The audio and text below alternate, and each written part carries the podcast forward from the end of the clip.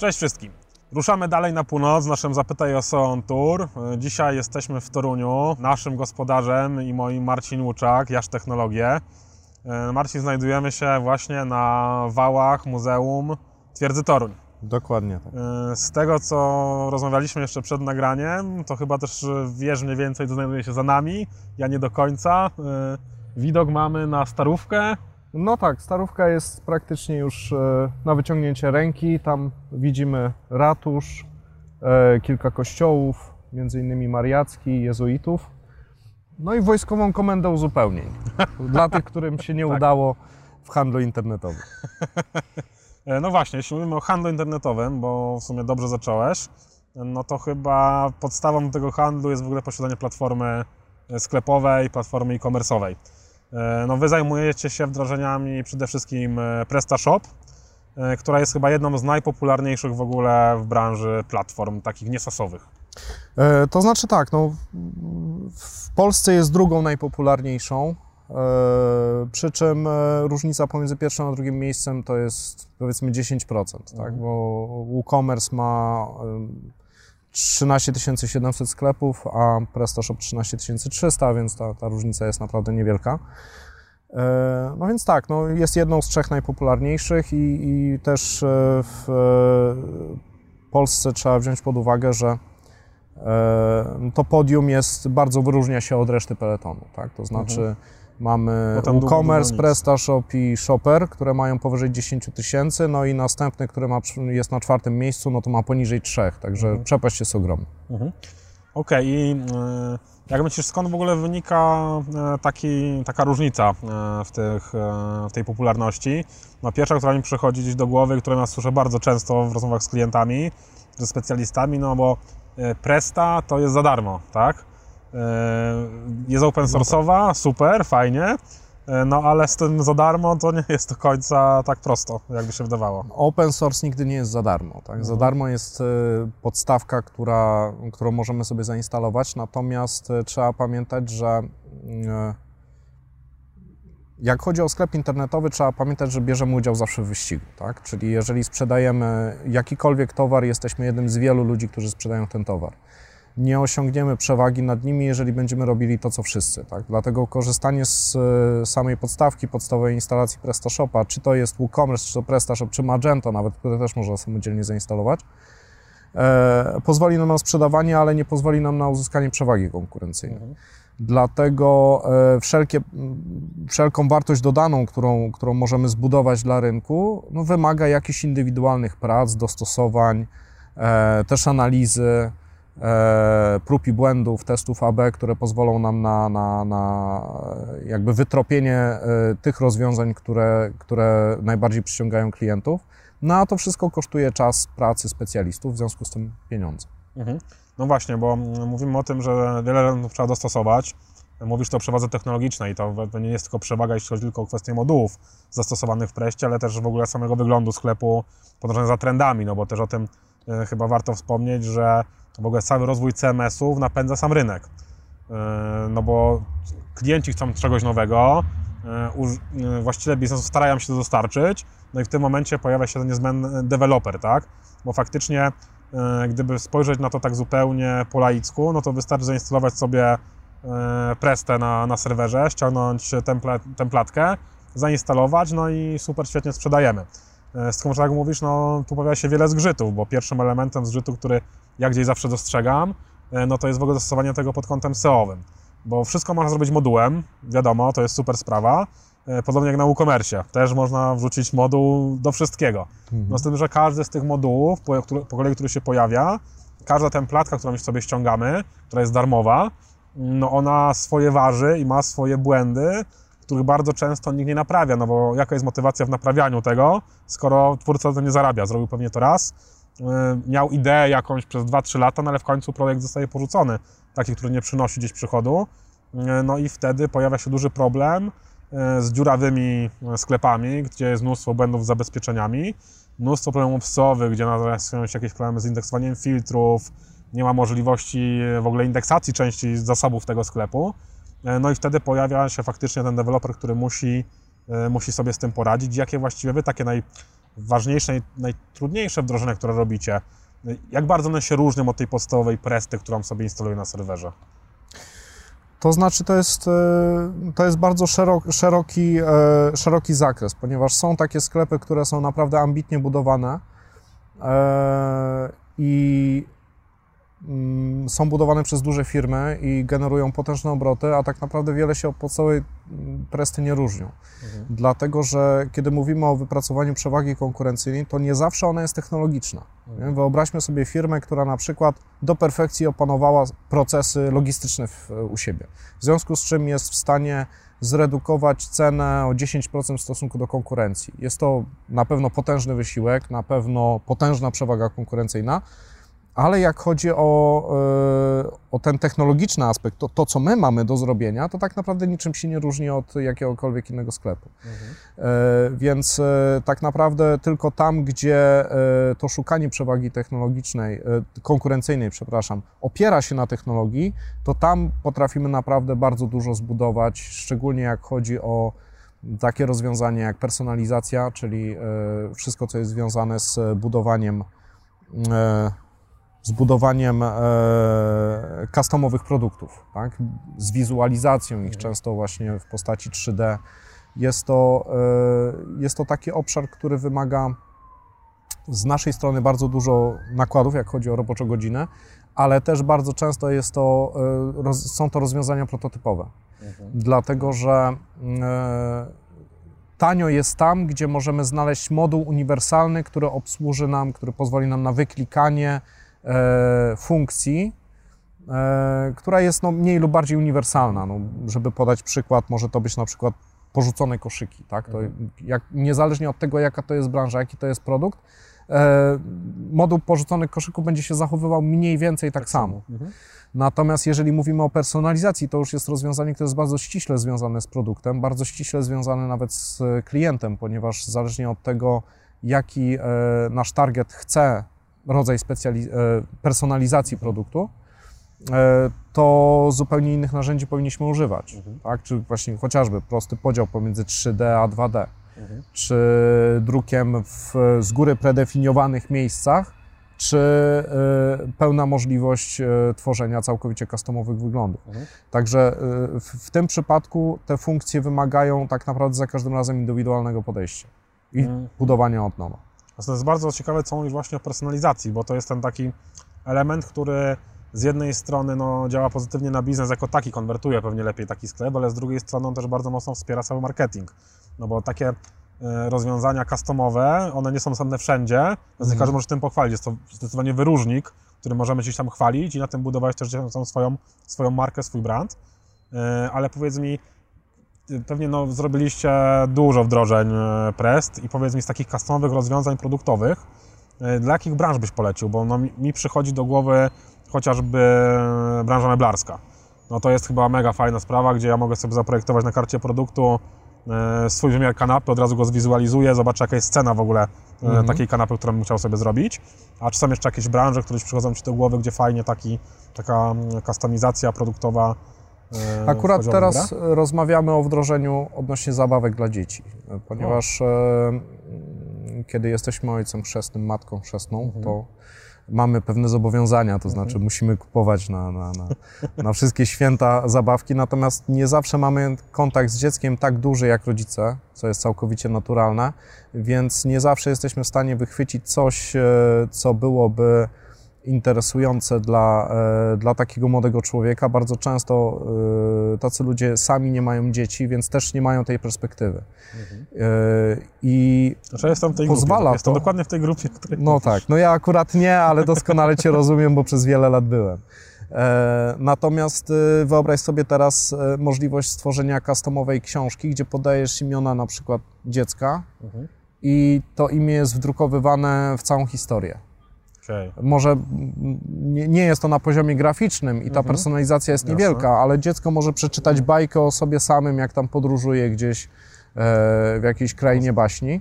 I to jest niby drobna personalizacja, ona wymaga jakichś interakcji mhm. już na poziomie e, na poziomie sklepu internetowego, no a e, wartość dodana jest potężna. Tak? Tworzymy No. w pewnym sensie indywidualny produkt dla, e, dla dziecka, więc e, tutaj na pewno e, Okej, o tej meble, tak jak powiedziałeś, są kapitalnym materiałem, też w kontekście dzieci, nie ukrywam, bo jak masz biurko zwyczajne, nawet najładniejsze, albo alternatywa biurko z Elzą, to dziecko zawsze wybierze biurko z Elzą. A wbrew pozorom e, nie jest to zbyt skomplikowane technologicznie.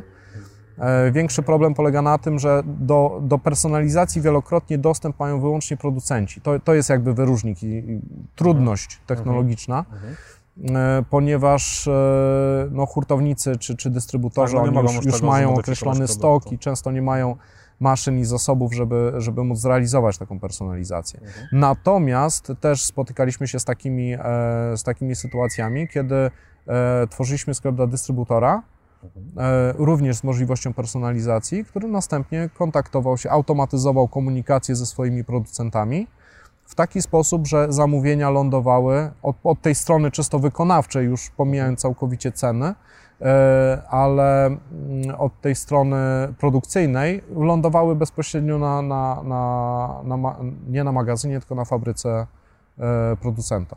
Okej. Nie, To brzmi bardzo ciekawie, bo zwłaszcza gdzieś ta branża dziecięca, no nigdy bym w życiu nie, nie, s, nie sparował tych dwóch elementów. Właśnie zawsze przychodzi mi bardzo branża budowlana, gdzieś tam typu izolacje kafelków, Mm. w łazience i tak dalej, y, meble wiadomo, ale branża dziecięca faktycznie ciekawa rzecz, no z tego wychodzi, że właściwie tą personalizację, jeśli ktoś ma dobry pomysł, to można faktycznie pchnąć właściwie wszędzie. Y, Pewnie no kwestia, y, kwestia zdolności technologicznej, żeby to zrobić, tak mówisz, trzeba mieć dostęp do tego producenta, y, ale opcja jak najbardziej ciekawa. Wiesz, personalizację też można rozumieć w inny sposób. Ja podam przykład takiego całkowicie skrajnego, od, odmiennego od, e, od branży dziecięcej e, sklepu internetowego, który sprzedaje akcesoria do tworzenia kraftowego piwa. Swojego Okej, mój temat. własnego. no. Zamieniam się E, w słuch. Więc e, stworzył coś takiego jak dziennik piwowara, Mhm. e, gdzie można tworzyć swoje własne receptury, e, dzielić się nimi e, i e, dzielić się nimi i zamawiać oczywiście określony zestaw słodów, chmielów, ca, cały zestaw potrzebny do tego, żeby, żeby sobie uważać piwo samemu. E, I sprawia to, że tak naprawdę w sklepie pojawiają się przepisy, które albo my sobie tworzymy tak ku pamięci, albo przeglądamy przepisy cudze Okej. i e, dobieramy sobie pod kątem jakichś tam parametrów w stylu mm, rodzaj, rodzaj piwa, e, goryczka i tak dalej.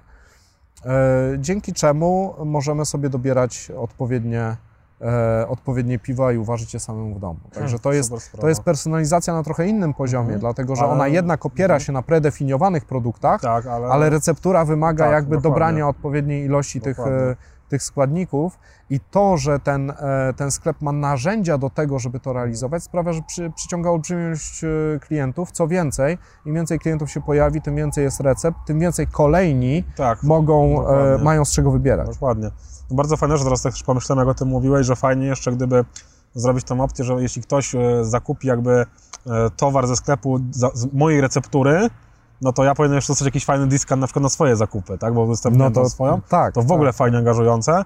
No, to jest też element, który gdzieś widziałem e, w księgarni internetowej na preście opartej, gdzie właśnie był system zbudowany, jakby system był premiowy, zbierania punktów za recenzowanie książek. Najprostszy możliwy system, no, gdzie faktycznie dzięki tej technologii, dzięki wdrożeniu technologii w sklepie, e, właściciele uzyskali darmowy content. No bo u nas e, w naszej branży, no, w SEO, content jest, jest jedną z, bar- z bardziej, że tak powiem, wymagających finansowo aspektów, jeśli chodzi o działania e, promocyjne o SEO, bo wiadomo, im lepszy copywriter, no tym e, trzeba więcej zapłacić. Przy książkach to jest jeszcze droższe, bo ktoś, żeby zrecenzować książkę, musi ją przeczytać, więc nie dość, że musimy więcej zapłacić za ten content, więcej czasu trwa wyprodukowanie. No a takim prostym technologiczną zagrywką faktycznie ty za recenzję dostajesz powiedzmy 5% zniżki na kolejny zakup. No, Jesteśmy w stanie fajnie wprowadzić duże ilości dobrego jakościowo kontentu przede wszystkim. E, No kwestia wdrożenia technologii odpowiedniej, na którą Presta e, bardzo mocno gdzieś tam pozwala, bo jest bardzo elastyczna e, we wdrożeniach.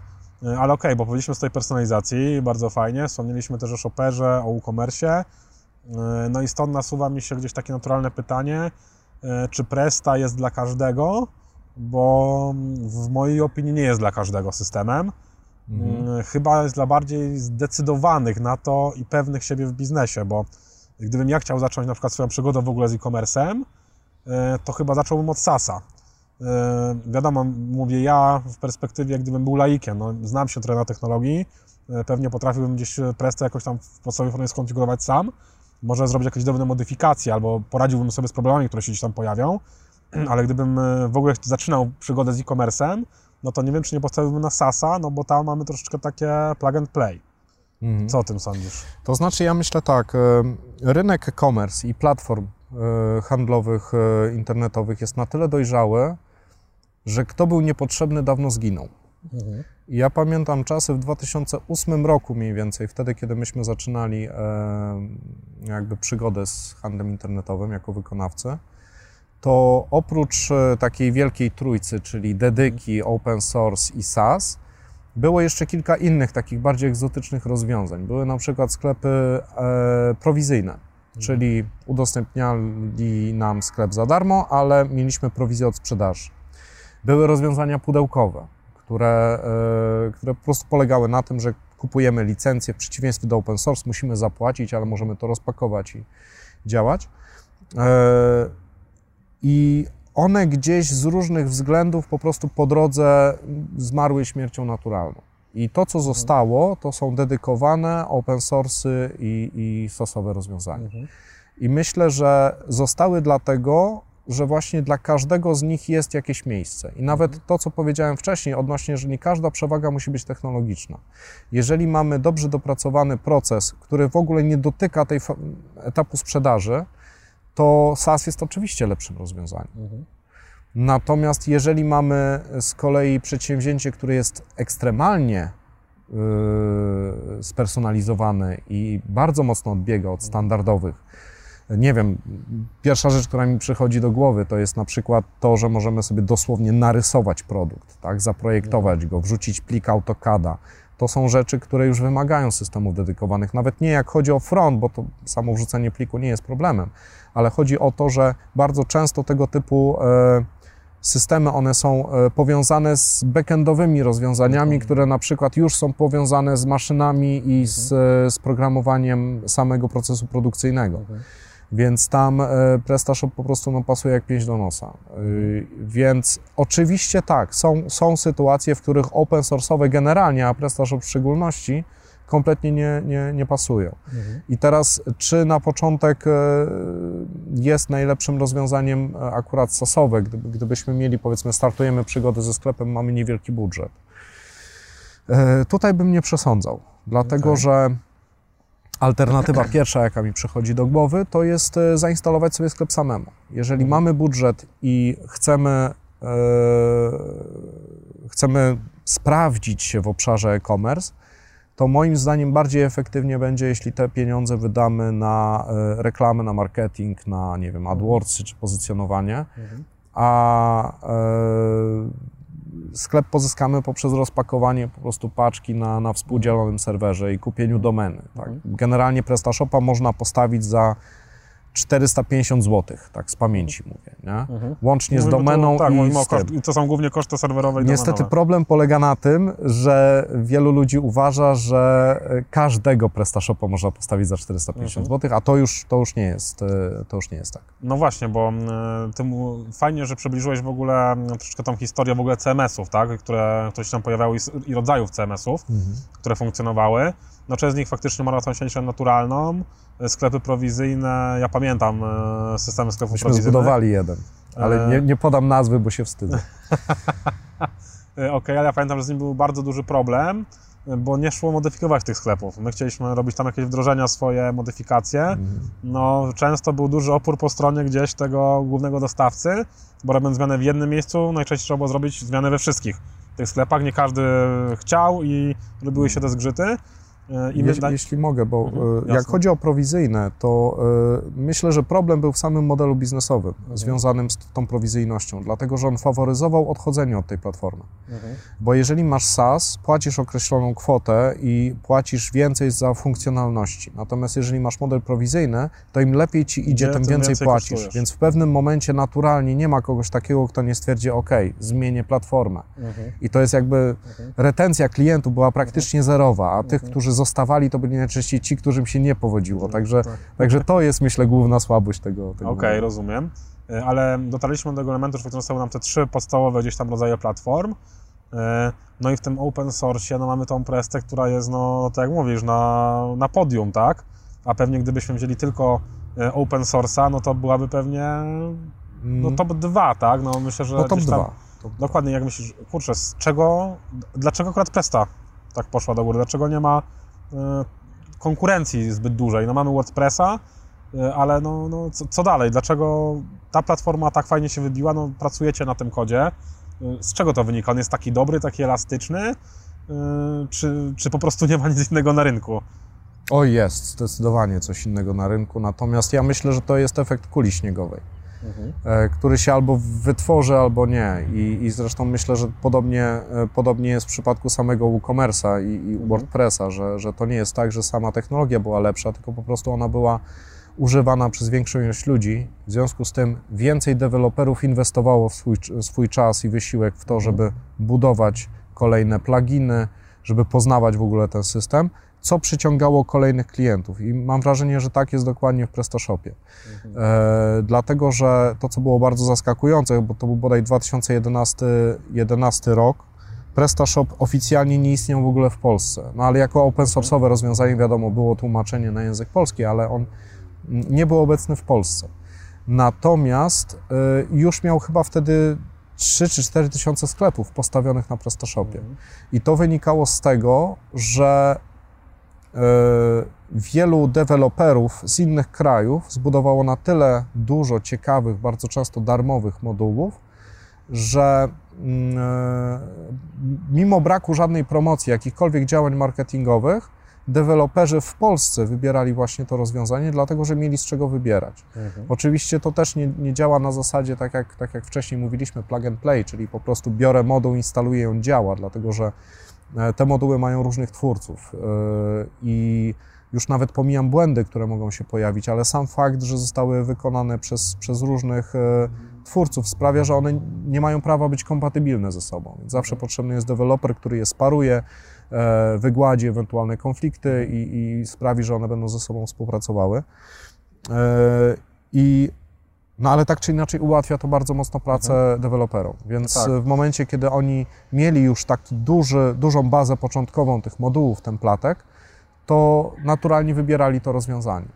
Natomiast e, w porównaniu z WordPressem jednak trzeba zwrócić uwagę na to, że PrestaShop jest, e, jest zaprojektowany pod handel internetowy. Myślę, że to jest jego największa przewaga w stosunku do WooCommerce. WooCommerce jest, Jest na pewno tak, to jest- świetnym systemem. To jest plugin do WordPressa po prostu. Tak, dokładnie, ale jest to plugin do WordPressa, więc jest tam masę kodu, która jest no, Zbędna. zbędna. E, No i też, też widać jakby po zachowaniu klientów, dlatego że w, e, przeczytałem ostatnio w raporcie, że mimo, że różnica pomiędzy tymi dwoma systemami jest dość niewielka, ale WooCommerce wygrywa, natomiast bardzo ciekawym wskaźnikiem byłoby, był wskaźnik, ile te sklepy globalnie mają fraz e, w top 10. Mhm. I wyszło, że WooCommerce te 13 tysięcy ma e, 500 tysięcy fraz w top 10, natomiast PrestaShop przy mniejszej ilości ma 1,5 miliona. Mhm. To pokazuje, że ci ludzie, którzy naprawdę poważnie podchodzą do, do handlu No i chcą w niego zainwestować, to statystycznie stawiają jednak na Presta. No tutaj też e, w tych danych, które podajesz, opieramy się chyba o raport Senuto, tak? Senuto z Okej. 2021. No Tak, to też warto, warto powiedzieć, żeby gdzieś tam ktoś mógł się odnieść do tych danych też faktycznie. Mhm. Jeśli chciałby bardziej sprawdzić, polecamy, są to świetne narzędzie w ogóle do, do monitoringu swojej widoczności w sieci. E, I tak, to co powiedziałeś, też ciekawe właśnie, że to ci, którzy podążyć poważnie do tego biznesu, wybierają jednak e, tą prestę. Ja mogę się wypowiedzieć z perspektywy gdzieś specjalisty, który no, pracuje na tych sklepach pod kątem SEO-owym. Ja bardzo Presty lubiłem, tylko pojawił się klient na Preście, bo społeczność Presty jest niesamowita. Właściwie na każde pytanie, które, każde pytanie, które chcemy zadać, ktoś już je zadał i ktoś jest stanie odpowiedzieć. E, No to, tak. jest, to jest świetne, jeśli chodzi o wprowadzanie jakichś modyfikacji pod SEO. Na forach jest mnóstwo po prostu informacji o tym, jak to zrobić, jak uniknąć błędów e, i tak dalej. No, społeczność Presty jest naprawdę duża i zaangażowana, tak mi się wydaje. E, Ale powiedz mi, no, ja dużo działałem na Preście 1.6, potem 1.7. E, Jak ty w ogóle oceniasz zmiany w Preście, które się pojawiają w tym, w tym podstawowym kodzie źródłowym po zmianach? Myślisz, że czeka nas jakiś kolejny w ogóle nowa wersja w najbliższym czasie? Znaczy, no, mi jako agencji e, partnerskiej PrestaShopa trudno w tej chwili powiedzieć prawdę.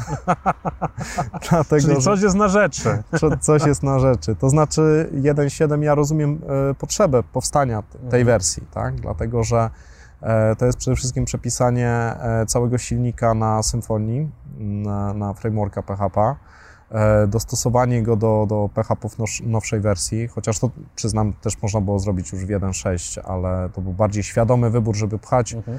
e, użytkowników już w stronę 1.7.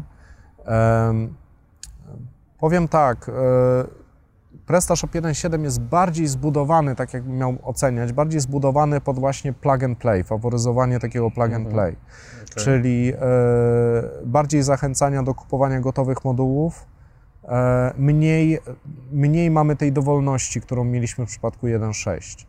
Natomiast e, to też była opinia oparta na pierwszych wersjach 1.7, które były no, dość mocno zabugowane, co wynikało właśnie między innymi z tej, z tej gwałtownej no, rewolucji, można powiedzieć, na poziomie kodu. I w momencie, kiedy, mm, kiedy pojawiła się poda wersja 1.7.5 czy 1.7.6, to już były takie wersje, które naprawdę można było zaakceptować. Już, już, już wtedy zrozumieliśmy...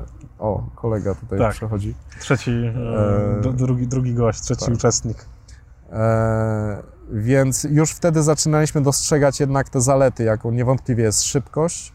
E, 1.7 w stosunku do 1.6, też w dużym mierze podyktowana nowszym, nowszym PHP i też e, większa łatwość w, e, we wdrażaniu frontendu.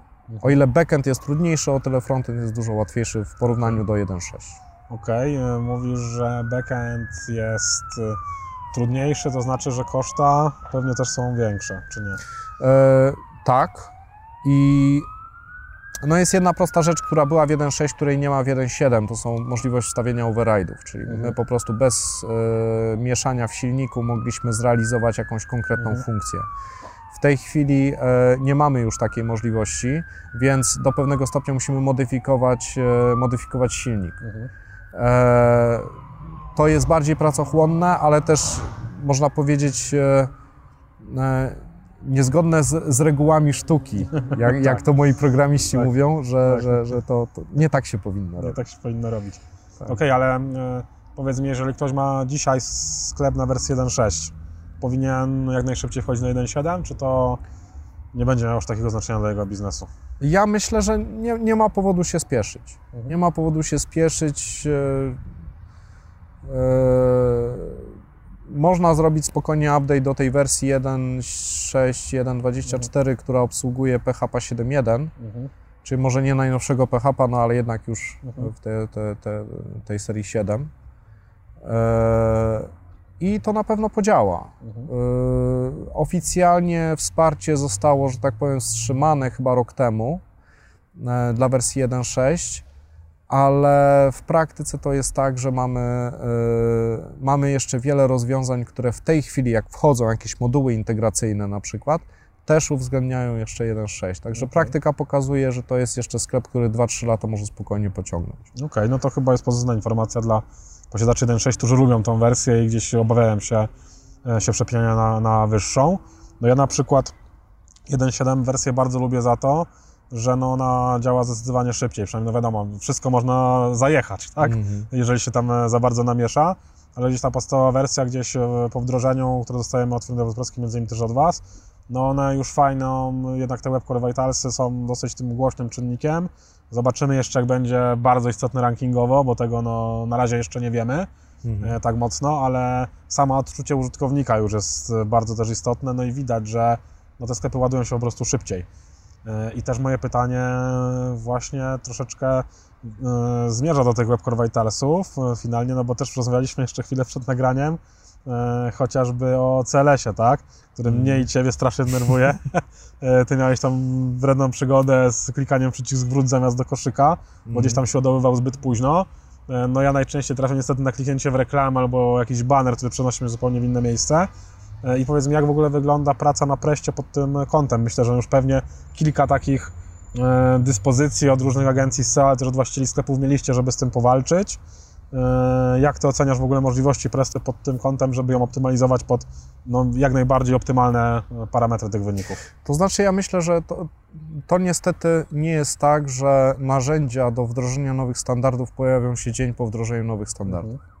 I akurat niedawno mieliśmy ten problem. E, Bardzo dobry pomysł klienta, polegający na tym, żeby no, wrzucić taki mały pasek informacyjny gdzieś na wysokości nagłówka e, z bieżącymi informacjami o promocji. On może być zamykany.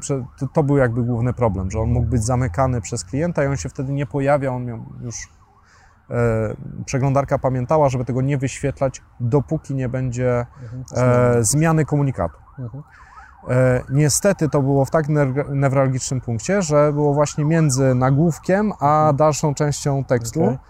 I moduł, który dotychczas używaliśmy, który był łatwy, prosty i przyjemny, niestety pod kątem właśnie tego Core Web Vitals e, powodował obniżenie tego parametru, Okej. dlatego że wyświetlenie się, te, no może nie tyle wyświetlenie, co zamknięcie tego okna Mhm. sprawiało, że cała strona szła do góry. Mhm.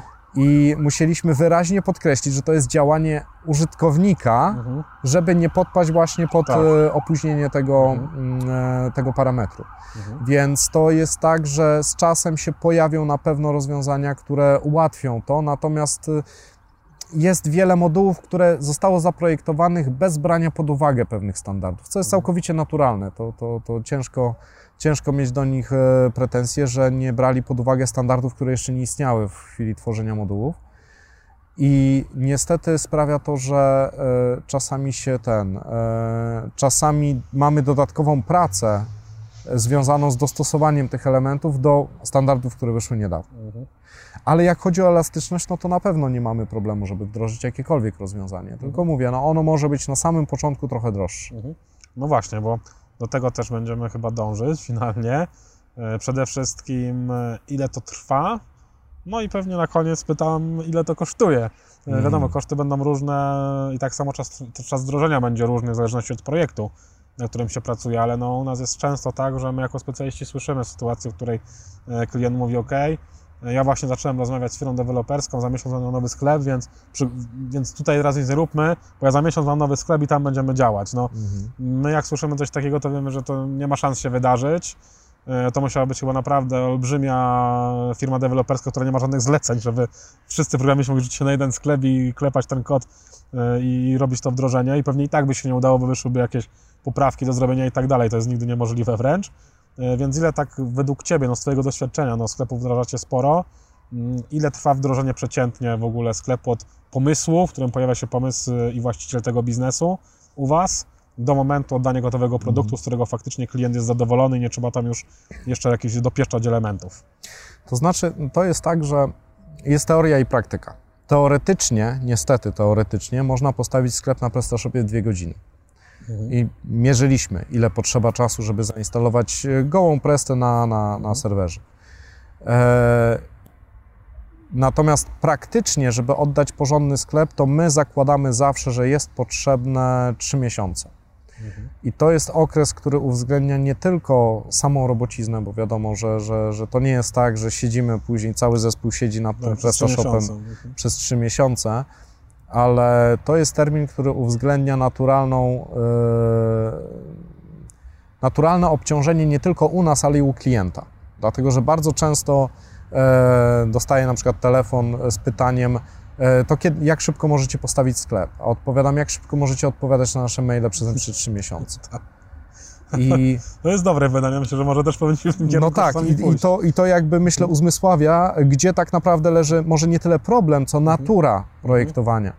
E, Nawet zauważyliśmy pewne takie e, tendencje, na przykład e, klient ma bardzo dużą presję na początku projektu, ale kiedy upłyną dwa miesiące, kiedy on widzi u nas na serwerze, że coś stoi, faktycznie wygląda jak sklep, całkiem fajne, e, no to ja poczekam, na razie nie będę tego sprawdzał, najważniejsze, że chłopaki się wyrobili Mhm. i wtedy na przykład trzy tygodnie czekamy na reakcję ze strony Mhm. klienta. Tak, no te I- emocje trochę się też studzą. tak, dokładnie. Jak już wiedzą, że wszystko jest w miarę ok, no to się już tak nie spinają. E, i, I to też musimy brać pod uwagę. My, my z, tak myślę, nigdy tego dokładnie nie liczyłem, ale myślę, że gdzieś ponad 90 projektów zrealizowaliśmy w historii firmy i widzimy, że e, ża- żaden z tych projektów nie został zrobiony idealnie w tempo, Mhm. E, bo i też nie ma takiej potrzeby. I chciałbym zwrócić uwagę na jedną rzecz, która jest, myślę, bardzo istotna, że e, wielokrotnie ta presja czasowa, która się pojawia, czyli założenie, że będziemy mieli sklep e, za miesiąc, najczęściej jest sztuczna. Mhm. Bo tak naprawdę nikt z, z góry nie zakłada, mi się przypomniał teraz e, Asterix Obelix z misją Kleopatrą, gdzie e, omawiali właśnie jaki jest termin postawienia pałacu, że trzy miesiące, okej, okej, a ile możemy się spóźnić?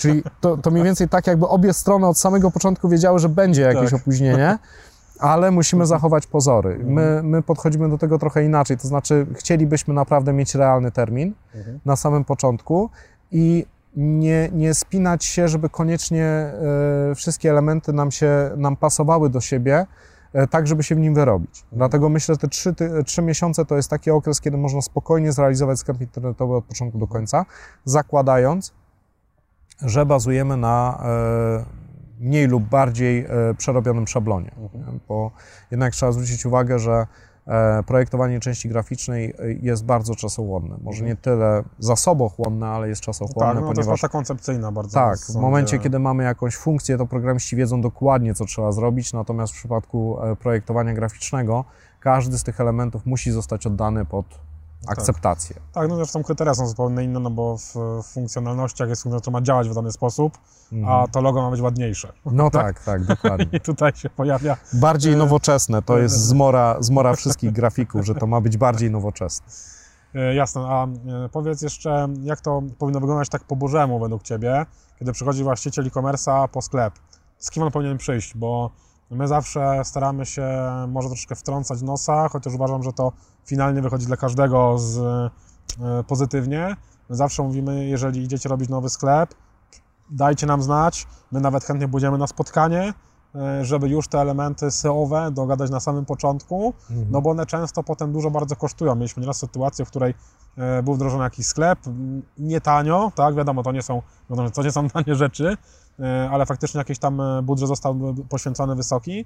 Wykonujemy audyt, dopiero na w sklepie właściwie już wdrożonym okazuje się, że bardzo dużo rzeczy trzeba dodać, część trzeba usunąć, e, pojawia się dużo poprawek, my też staramy się nie używać słowa poprawki, tylko no, trzeba e, wdrożyć wytyczne, tak, No kolejne dokładnie. które pewnie na poziomie projektowania samego sklepu, gdyby je uwzględnić, no pewnie pochłonęłyby mniejsze koszty zdecydowanie. Jak myślisz, czy w ogóle współpraca z agencją SEO czy z specjalistą SEO na tym etapie początkowym jest, e, jest zasadna w ogóle dla właściciela e-commerce'u? To jest y, pytanie o agencję SEO pojawia się w naszej ankiecie, którą przeprowadzamy jeszcze na etapie określenia zakresu pracy. Czyli tak naprawdę jedno z pierwszych pytań, które zadajemy, e, brzmi, e, jak podchodzicie do SEO? Czy macie, e, czy macie jedną, jedną osobę w firmie, która jest za to odpowiedzialna, czy macie agencję? Natomiast drugie pytanie w momencie, kiedy ktoś mówi nie, nie mamy, to pytanie, czy chcecie? E, I dlatego, że zdajemy sobie sprawę, jak to jest ważne i nie ukrywam, wygodne dla nas, Mhm. jeżeli od samego początku współpracujemy z pozycjonerami. Mhm.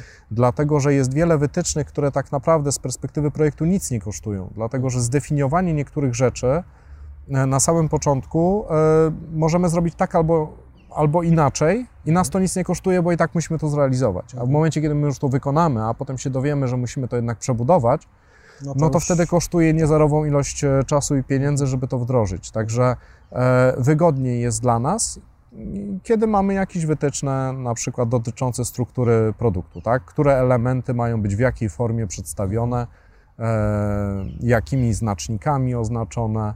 E, też jest wiele, wiele rzeczy, które, które wychodzą na przykład na poziomie grafiki. Tak? To Y, Takim najprostszym przykładem jest chociażby jak, ile jest kategorii, jak długie są nazwy kategorii oraz jak długie są nazwy produktów. Mhm. Dlatego, że bardzo często te informacje są przekazywane przez pozycjonerów. To nie jest decyzja biznesowa sklepu internetowego, tylko bardzo często jest to decyzja. Pasowanie do e, algorytmu. I... Dokładnie tak. I teraz wyobraź sobie, że projektujemy sklep, który przewiduje, że max to będzie 20 znaków, a dostajemy od pozycjonera informację, że to będzie 60. No, ten kato, To- tak, i Tak, katalog się od razu nam tak. składa, najeżdża Tak. na cenę, nazwa produktu też Tak. się nam e, składa, Do spycha tego, nam coś tak, na dół. Mobilka To w są- ogóle ro- wygląda To są rzeczy do naprawienia. To wcale nie jest tak, że tego tak, się nie da zrobić, tylko czas, to można po prostu, tego tak, można uniknąć. uniknąć. Tak, no lepiej zapobiegać niż leczyć, jak to mówią. Dokładnie tak. Okej, Marcin, tak sobie też fajnie gadamy, dużo tematów poruszyliśmy, ale powiedz mi, e, jeżeli ktoś chciałby się zdecydować na prestę, e, nieważne z jakich powodów, to co on w ogóle powinien, jak do, powinien podejść do tematu? E, Jakie zasoby powinien się zabezpieczyć, w jaki czas, no i właściwie jaki krok pierwszy powinien wykonać? To znaczy, myślę tak, jak chodzi o zasoby, to nie chciałbym tutaj definiować, dlatego że one w dużym stopniu, to jest tak, że rozbieżność może być powiedzmy od 10 tysięcy do 100 tysięcy. Tak? Nie sądzę, żeby na PrestaShopie były robione większe projekty, jednak mimo wszystko kilka razy w historii firmy nam się zdarzało mówić wprost klientowi, że słuchaj, bardziej ci się opłaca dedyk. Nie, nie warto, żebyśmy my tak naprawdę pisali prestę od nowa, to już lepiej zrób coś, co, co będzie pisane pod ciebie od nowa całkowicie. E, więc jakby tak duża rozbieżność, ona kompletnie nic nie daje. Przy biznesplanie od 10 do 100 tysięcy to raczej nie jest coś, co możemy w tabelkę Excela wpisać. E, Natomiast w jaki sposób to zdefiniować? Myślę, że e, przede wszystkim na podstawie wywiadu to jest coś, na co my kładziemy olbrzymi akcent. W momencie, kiedy zaczynamy współpracę, nawet przed rozpoczęciem współpracy na etapie wyceny, bardzo dużo inwestujemy czasu w omówienie zakresu funkcji i też e, w taki sposób, że jednak jakby prowadzimy tą rozmowę, ponieważ zdajemy sobie sprawę, że no, my mamy doświadczenie, nasz klient niekoniecznie ma doświadczenie, no to ma rzeczy, które są obecnie na rynku i jakby są bardzo często standardem. Dlatego prowadzimy z nim taką ankietę, wypełniamy ją wspólnie, bo też nie chcemy go zostawiać całkowicie z odpowiedziami, bo bardzo nam zależy, żeby te odpowiedzi były możliwie najbardziej wartościowe i precyzyjne. E, Dlatego e, w trakcie spotkania bardzo często omawiamy i tłumaczymy, co oznacza dany moduł, o który pytamy. I, i tak naprawdę bez zakresu funkcjonalności nikt nie może rzetelnie przedstawić wyceny. Kilka razy się właśnie spotkałem z tym, no teraz będę trochę szkalował konkurencję, ale trudno, że pojawiły się wyceny, które opierały się na 10-minutowej rozmowie. I ta 10-minutowa rozmowa, i to mówili mi moi potencjalni klienci, że y, ja w trakcie rozmowy telefonicznej z nimi zadaję pytania i oni na koniec naszej rozmowy mówią, tamta firma w ogóle mnie o to nie pytała, ale już mam od nich wycenę. No to możesz sobie wyobrazić, jaką Tak, jak- wartość są ma ta wycena. Dokładnie. E, Tym bardziej, że jest, ta, jest taka rzecz, którą to jest taka pułapka i może trochę nieuczciwe zagranie, ale niestety bardzo powszechne w przypadku w ogóle branży usługowej, niekoniecznie, niekoniecznie tworzenia sklepów internetowych. To jest tak, że najłatwiej jest e, e, zadeklarować niską cenę i krótki termin realizacji. To jest najprostsze. Dlatego, że w momencie, kiedy ktoś już się zaangażuje w współpracę z nami, no to ma bardzo duży opór przed tym, żeby zmienić decyzję raz podjętą. Więc e, ekstremalnym przypadkiem, to ci powiem, może trochę inna branża, ale mm, miałem e, podłogi do cyklinowania, kiedy kupiłem nowe, moje mieszkanie 10 lat temu Mhm. i e, wybrałem tego, który powiedział, że wejdzie jutro. Mam Więc nie e, czekasz do dzisiaj. nie, nie, dałem, dałem czas, że można, można do jutra, więc w końcu ktoś powiedział, że spoko, jutro przyjdzie. Faktycznie przyszedł, rzucił cały sprzęt na podłogę i mówił, że zaraz wróci, wrócił po dwóch tygodniach. Czyli to jest taka sytuacja, że z góry wiedział, Tak. że przekroczy ten termin, Tak, za, natomiast przyklepał swoim sprzętem. zadziałało. robota, nie tak. wyrzuciłem mu tego sprzętu Tak, za drzwi. no. I niestety podobnie jest w przypadku sklepów internetowych, yy, że bardzo często te deklaracje one są bardzo luźne i z góry wiemy, że one nie będą miały żadnego pokrycia. Mhm.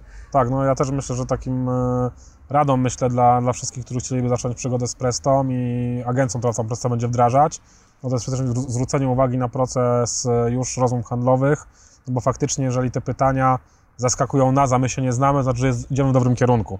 Jeżeli dla nas jest oczywista ta rozmowa, to znaczy, że coś jest nie tak, skoro jesteśmy No laikami. tak, tak, tak. Więc na to zwracajmy faktycznie uwagę.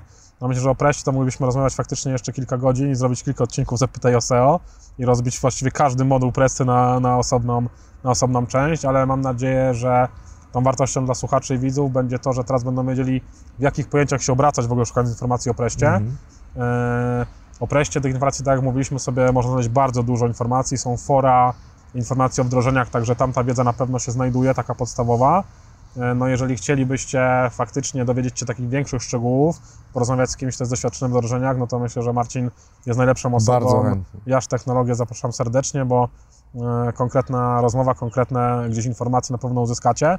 E, No a jeżeli macie jeszcze jakieś pytania, boicie się z Marcinem skontaktować, to myślę, że, że spokojnie możecie pisać w komentarzach. E, Na pewno przekażemy, może uda się jeszcze jeden odcinek już na studiu jeszcze nakręcić i faktycznie rozwinąć jeszcze te wątki, które będą dla e, słuchaczy najbardziej interesujące. Jak najbardziej, bardzo chętnie zadawajcie pytania. Będzie, będzie pretekst, żeby się spotkać znowu. Super, dzięki Marcin za Twoją wiedzę. E, Naprawdę świetna rozmowa. E, A my co? Pakujemy sprzęt, ruszamy dalej na północ do Sopotu. E, Także trzymajcie się wszyscy, cześć, do zobaczenia w następnym odcinku. Do zobaczenia.